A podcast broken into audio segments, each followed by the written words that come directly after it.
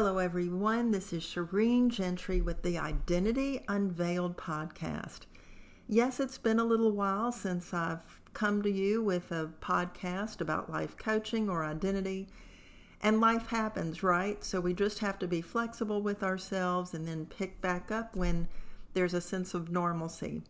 But I certainly did not want to let this holy week go by without sharing some of my thoughts. And interestingly enough, I was jotting down some ideas, and as I was thinking and jotting down my thoughts, this whole podcast actually took a little bit of a different direction that I wasn't expecting. So uh, here we go. I have always been fascinated with the part of Easter where the veil in the temple was torn from the top to the bottom. Now, there's all kinds of theological significance with this, but I'm going to put a little bit of a psychological and life coaching and identity twist on what I consider to be the significance of the temple veil being torn. Is there significance? Absolutely. Is there significance between the Easter story and your identity? Well, your identity depends on what happened at Easter. And there are many reasons that I could go into this, but hang with me here as I talk about the veil and specifically uh, the veils of shame and blame. Now, for those of you who know me or know my story, you know that I come from the land of the veil. Yes, that is what is known as Iran, uh, formerly known at, in biblical times as the country of Persia. And so I have been drawn and fascinating not only spiritually but culturally about what the veil represents. So, at Easter specifically, let's start there. What is our problem and why is Easter significant? Well, the problem, as C.S. Lewis used to say, the problem of pain. That's the problem, and that's why Easter is so significant. Because of pain in our lives, because of pain of living in a broken world with broken people and and things that just happen, our problem is pain. And as a result of the pain, and that can take the form of disappointments, trials, hardships, crisis, you can fill in the blank. As a result, we have a damaged identity. And the problem is, we don't know who we are in Christ and how He speaks over us for our worth and our value. And then when the problem of pain enters our life, then we handle it the best way we can. And so we default to ways of coping that we actually think work for us until they don't. Now, if you've read my book, Identity Unveiled Daughter of the King of Kings, yes, that title has a double meaning, but I go into length with my adopted family of origin and how all of us were walking in the wrong identities. Now, you can either choose a healthy way of coping with life pain or an unhealthy way of coping uh, with life's pain, but really, uh, those are still ineffective ways of dealing with life's disappointments in contrast as to who God says you are and the value that you have because you are a daughter or a son of His. So we have the problem of pain, but then we have the predicament the predicament of shame and or blame. Now, if you are struggling this Easter season because you have done something legitimately wrong, you are feeling guilty. Um, you know, guilt and shame in counseling are known as the Siamese twins. Um, guilt is because you have done something wrong. Shame is how you feel about yourself because you've done something wrong. Then you'll end up in this category of shame. Now, the category of blame is when you know you haven't done anything egregious, right? We're not perfect people, but you know, on the spectrum of behaviors, you know, you're either going to fall into getting stuck in the category of shame because you know you've done something wrong, or you're going to fall into the category of blame, which is where I found myself. And again, if you read my book, um, you'll understand why I fell into this category by default. But here's the thing in either one of those categories, with either of those veils of blame or shame, you're the victim. Um, you know, you you can't walk in victory because to one extent or the other, you're the victim of either having done something wrong or being the recipient of having something done wrongly to you. But God wants to put the victim to death so you can live in victory. God wants to put the victim to death so you can live in victory. But in an odd way, and of course, I was in my early 40s when I went through my spiritual transformation experience, if you will. I call it being born again again. Um, I had to put the victim mentality, the victim me, to death. The problem was I kept resurrecting that veil of blame because I was justified in doing so, but it kept me living as a victim. So, in an odd way, and the longer you go through life, either living with shame or blame, you become very much used to it and you just kind of go about your life, um, doing life functionally, but you're smothered in these veils of blame and shame. You've settled for less, but you've become quite used to it. This is the way it is. You actually don't even question living a life of shame or blame. You don't even realize that life can be better. So you see, the veils of shame and blame can choke the life right out of you, but you're still breathing. You're still breathing in this substandard existence that you've gotten oddly comfortable with. So if you're landing in the category of shame, you can rationalize all you want on how not to ask for someone's forgiveness. And if you've landed in the category of blame, it's a whole lot easier easier than walking through the process of forgiving. So next comes the process. We have the pain, we have the predicament of either shame or blame, but next we have the process. You see, God knew all of this that was going to occur in your life. Regardless of whichever veil is smothering you the veil of shame or the veil of blame, or maybe both that you are going to be weighted down with these heavy, heavy veils.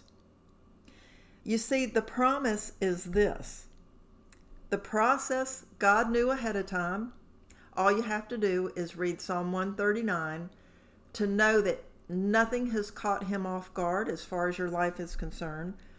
But lastly, the promise. The cross means that not only your sin, but that of the sin that has been committed against you has been crucified forever.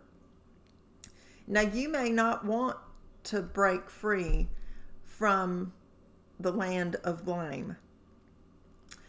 Um, you're rationalized staying there, you've justified staying there but know this if you stay there, you are not living in victory that God has already given you.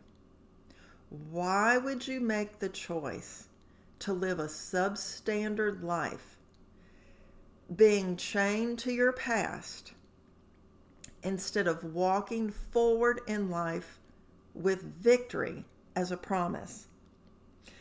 You know, if you're struggling with something that you've done, please know this that we are told in the book of Psalm that what does God do with our sins?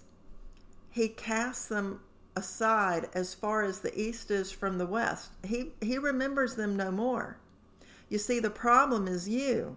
You're the one who remembers them. And if you need to make something right with the people you've wronged or offended, the first step is to number 1 confess it to God and number 2 confess it to the person or persons that you've hurt. Now it's up to them whether or not um, they receive that forgiveness from you. But guess what? You have done your part and you can walk free from that. Um, so it is with blame. I love what A.W. Tozer wrote in one of his books many, many years ago is that he calls this the veil of the self life, where it's just a very heavy, opaque veil that hides the face of God. And so we just perceive God to be distant and afar and really not involved in our life circumstances. Um, we've even had founding fathers of America that held this deist view. But you see, there's got to be a work of God in destructing these veils in your life before you're free. So here's a life coaching question What area of your life have you not received victory? If you were to resurrect, if you will, this part of your life, how would your life look different? If you could tear the veils of blame and shame from top to bottom and let God do that destructing work, just like He did in the, the temple to tear the veil from top to bottom, which allowed men access to the Most High God? What would it look like for you to stop hiding from God and allow Him to rend these veils in your life once and for all.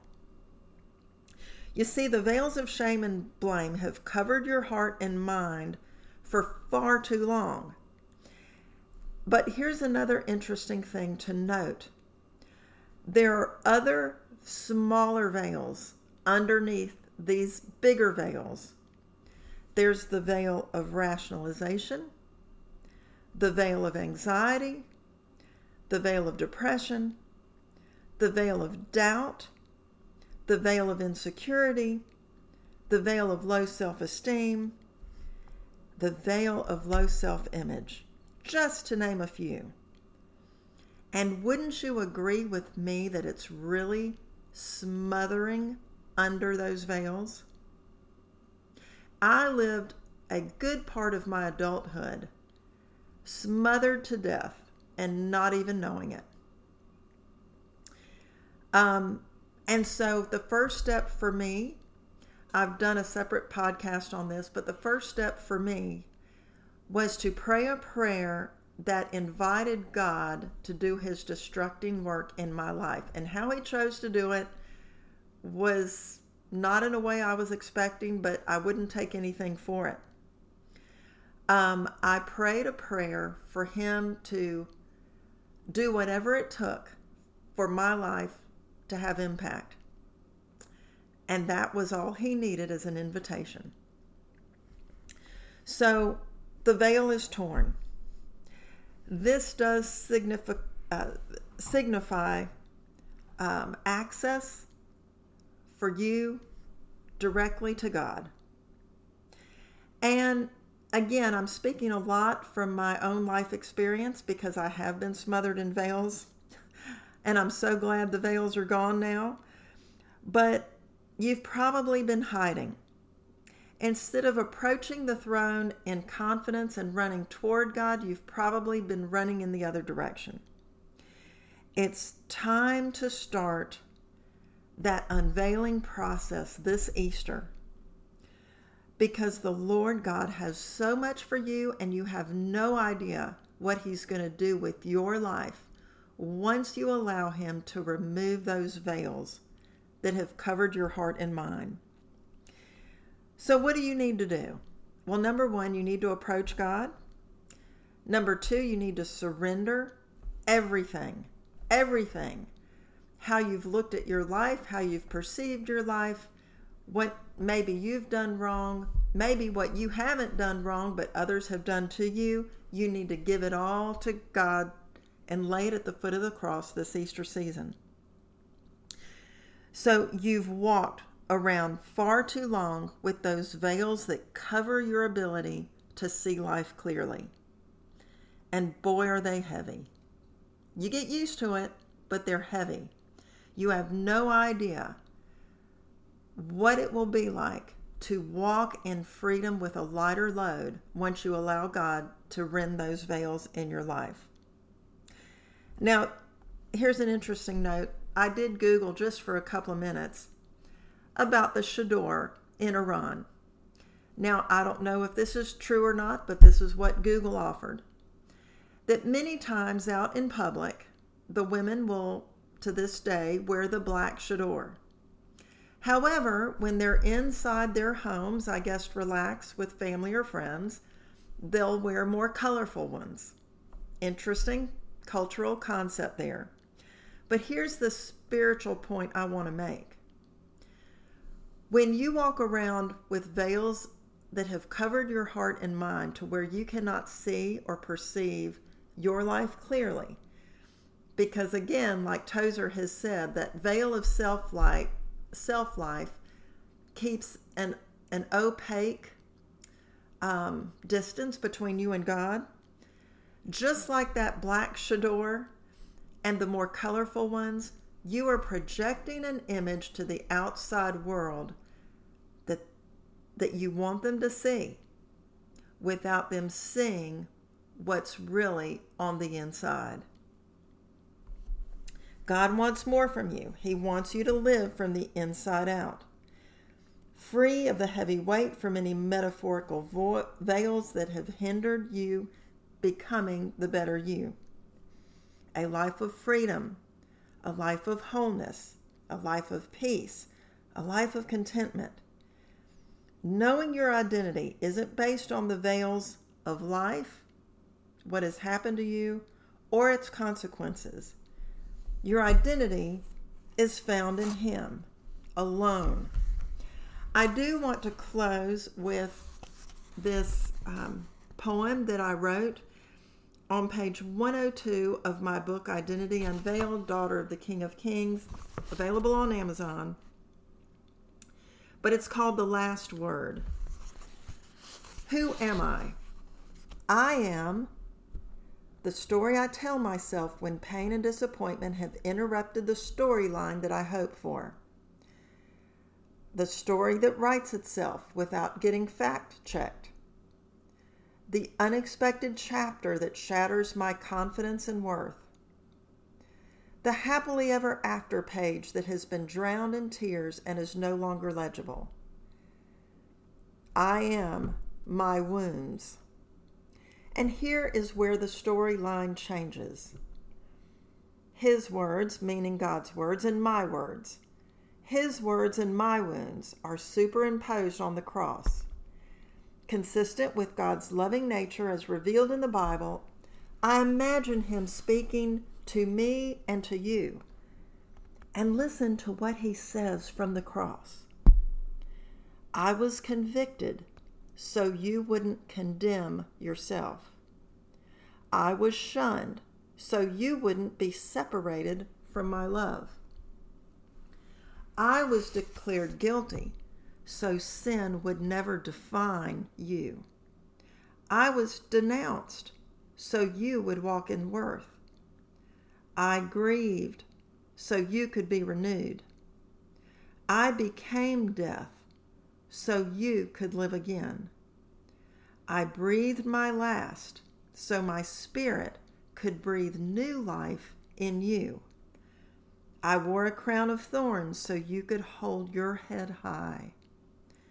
I slumped to my death so you could stand tall.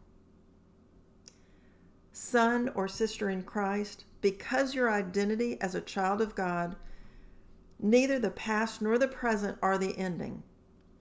God is responsible for how your story ends. You are responsible for the chapters that are still being written or for the way you handle those written in your past.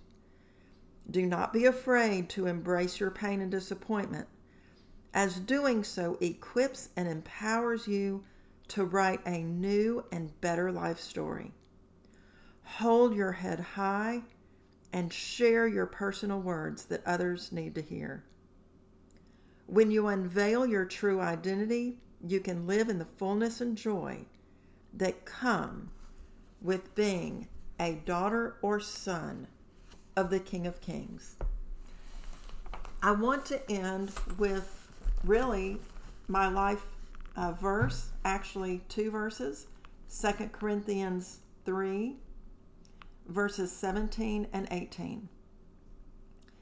Now the Lord is the Spirit, and where the Spirit of the Lord is, there is freedom. And we who with unveiled faces all reflect the Lord's glory, are being transformed into his likeness with ever increasing glory, which comes from the Lord who is the Spirit. Listen, my friend, we with unveiled faces reflecting God's glory. Why is Easter significant? Because the veil was torn at Easter. Let him do his destructing work on the cross. Let him put to death everything that has occurred in your life that has kept you from living in victory. That's what Resurrection Day is all about. God bless you until next week. I will be talking about friendship and thinking of how God, in the form of Jesus Christ, came lowly, lowly in a manger, and he died lonely on a cross. A man made manger, a man made cross. And I'll be talking about friendship. He was lonely, so you wouldn't have to be. Until next time, this is Shireen with the Identity Unveiled podcast. May this Easter be a life changing Easter, Good Friday, and Resurrection Sunday for you.